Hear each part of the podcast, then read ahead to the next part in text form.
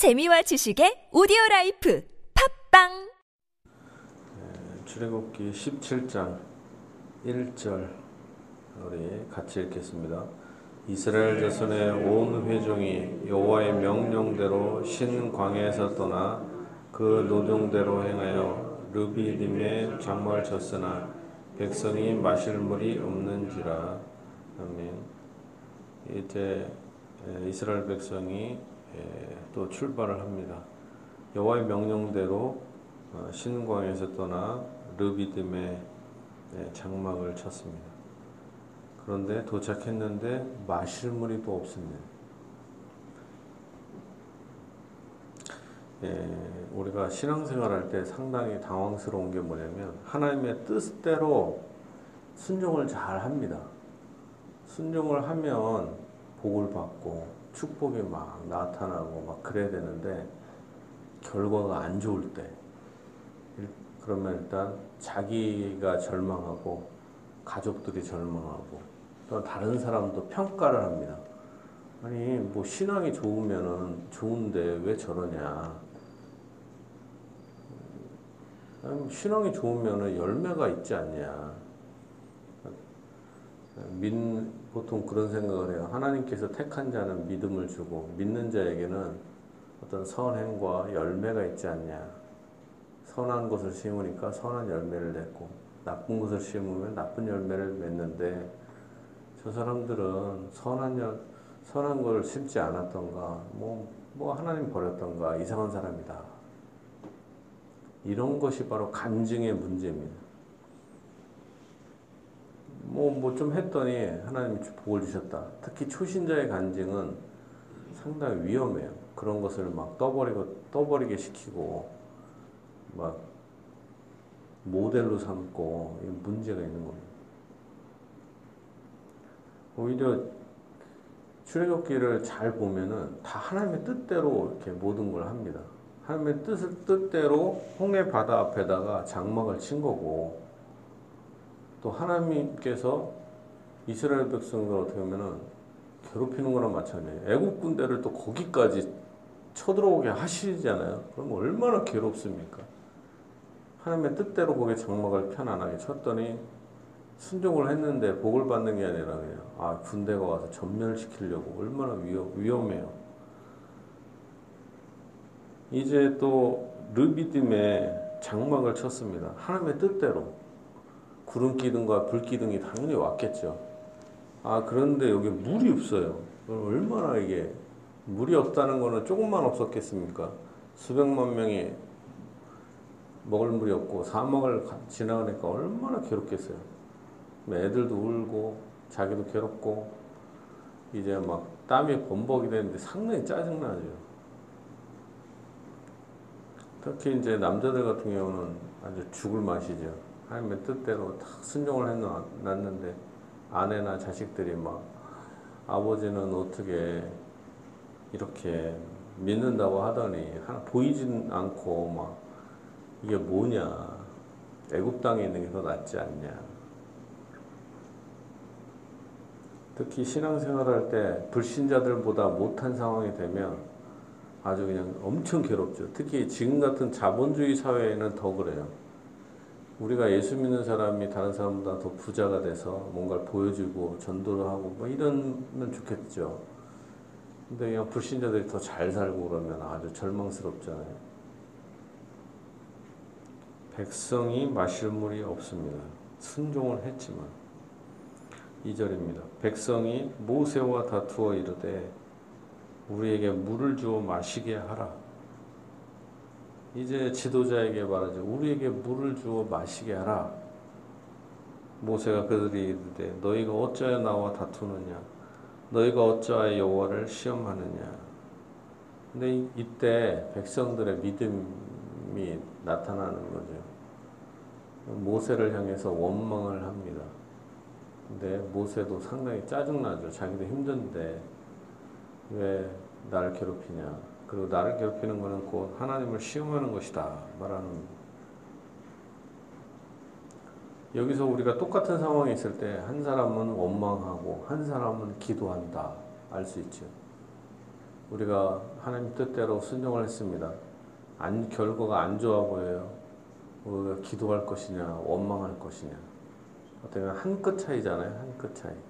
똑같은 상황인데 원망하는 사람이 있고 절망하는 사람이 있는데 한 사람은 기도하는 사람이 있죠. 믿고 그래도 하나님은 깊은 뜻이 있을 거야. 3절입니다. 거기서 백성이 물이 목이 말라 물을 찾음에 그들이 모세에게 대하여 원망하 이르되 당신이 어찌하여 우리를 애굽에서 인도해 내어서 우리와 우리 자녀와 우리 자식 가축이 목말라 죽게 하느냐 상당히 현실적 문제죠. 애굽에서 안 나왔으면 뭐 최소한 애굽은 나일강이 엄청 큰 강이 있어요. 나일강 바다처럼 엄청 크죠. 거기에는 이제 물을 목말라서 죽는 경우는 없죠. 익사하는 경우는 있어도 목마를 수가 없죠. 근데 아, 왜 나오게 해갖고 목말라서 죽게 하느냐. 하물며 말이 안 되지 않냐. 4절입니다. 모세가 여호와께 부르짖어 이르되 내가 이 백성에게 어떻게 하리까 그들이 조금 있으면 내게 돌을 던지겠나이다. 사실 모세도 어떻게 할 수가 없죠. 이 광야, 이 사막에서 수백만 명을 위한 물을 물이 어디 있어요? 사실은 물이 광야 사막에 모세도 아주 답답하죠. 보이는 거는 다 사막이고 아무것도 없는데 그렇지만 모세도 부르짖어서 외칩니다. 여호와께서 모세에게 이르시되 백성 앞을 지나서 이스라엘 장로들을 데리고 나일강을 치던 뒤 지팡이를 손에 잡고 가라. 내가 호렙산에 있는 그 바위 반석 위 거기서 네 앞에 서리니 너는 그 반석을 치라. 그 그것에서 물이 나오리니 백성이 마시리라. 모세가 이스라엘 장로들의 목전에서 그대로 행하니라. 여기서 반석을 치라 이렇게 합니다.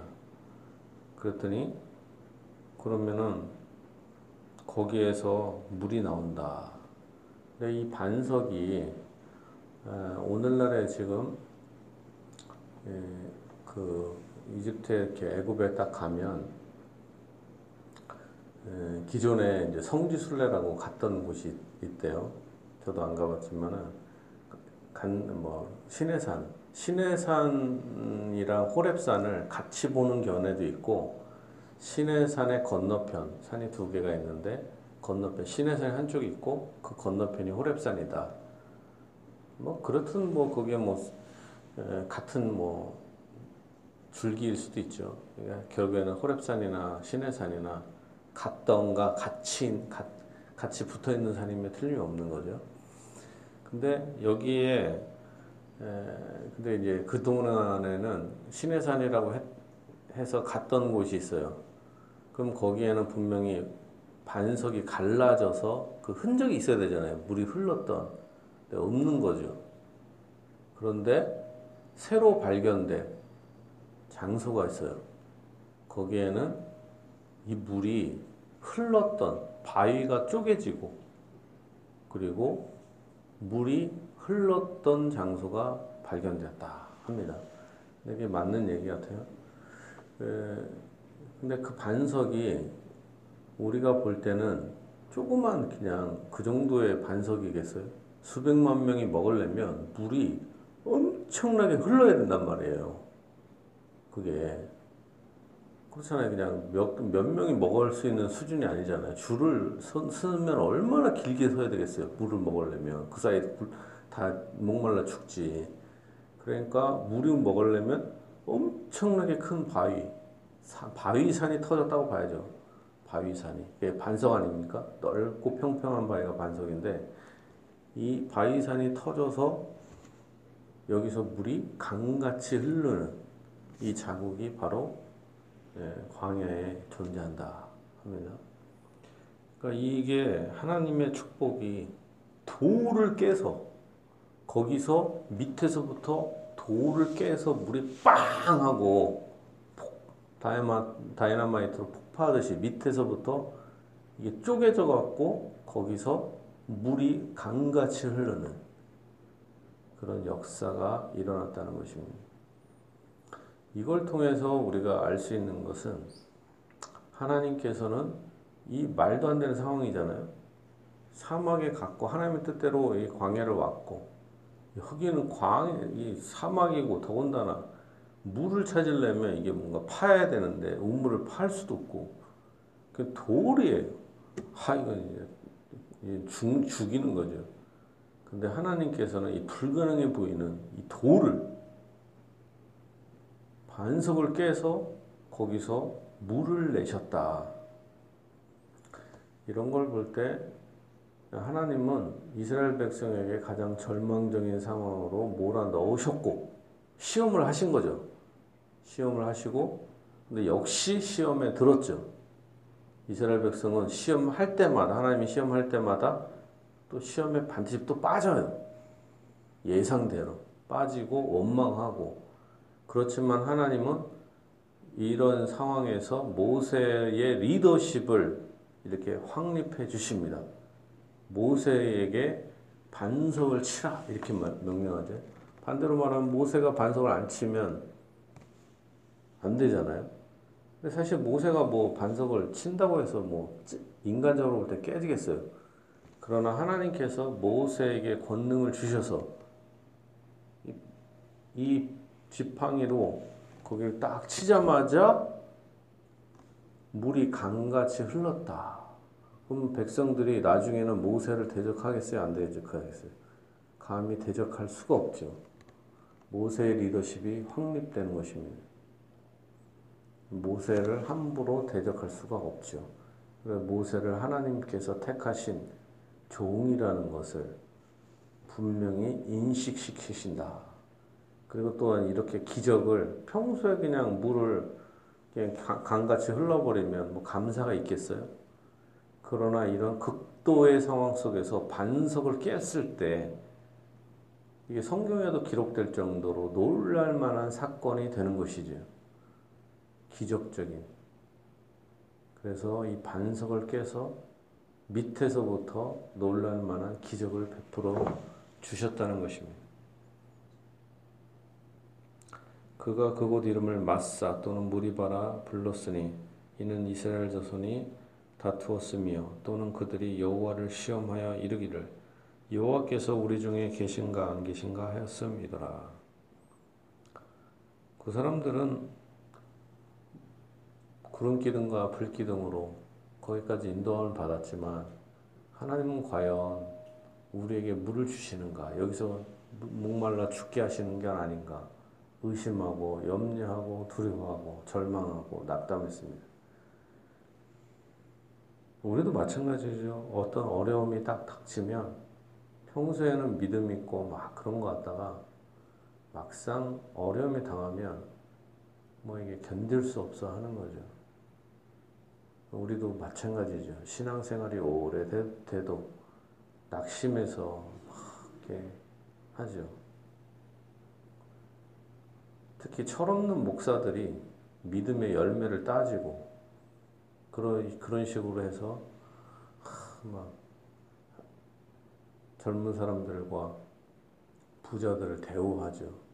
그러나 이건 잘못되죠. 오래도록 권사님들이 기도해도 남편과 자녀들이 구원이 잘 안 될때 있어요. 얼마나 낙심돼요.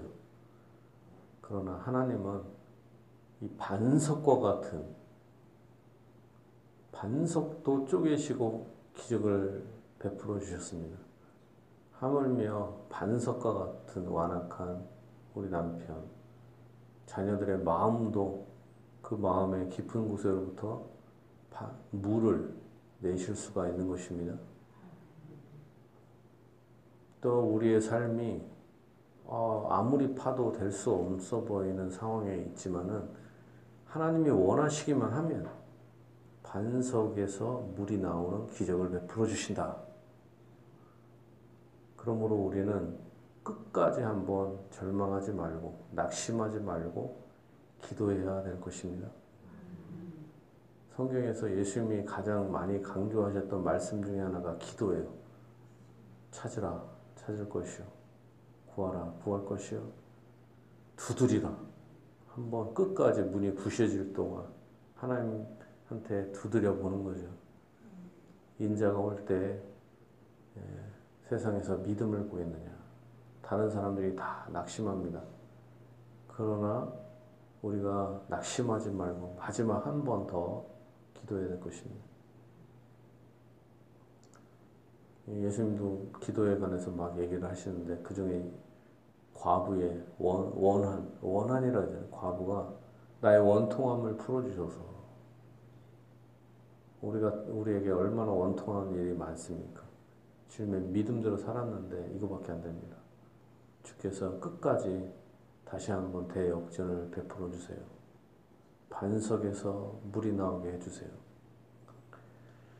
예, 여러분의 가정과 또한 사업과 모든 것에 하나님께서 이 반석에서 물이 되는 것처럼 큰 기적과 은혜를 풍성히 베풀어 주시기를 예수님의 이름으로 축복합니다. 하나님은 조금 은혜를 베푸신 게 아니라 엄청난 이 바위를 바위산을 깨서 거기서 강 같은 물을 흘러내셨다는 것입니다. 하나님은 전능하신 분, 창조주 하나님이시며 또한 구원자 하나님이 되십니다.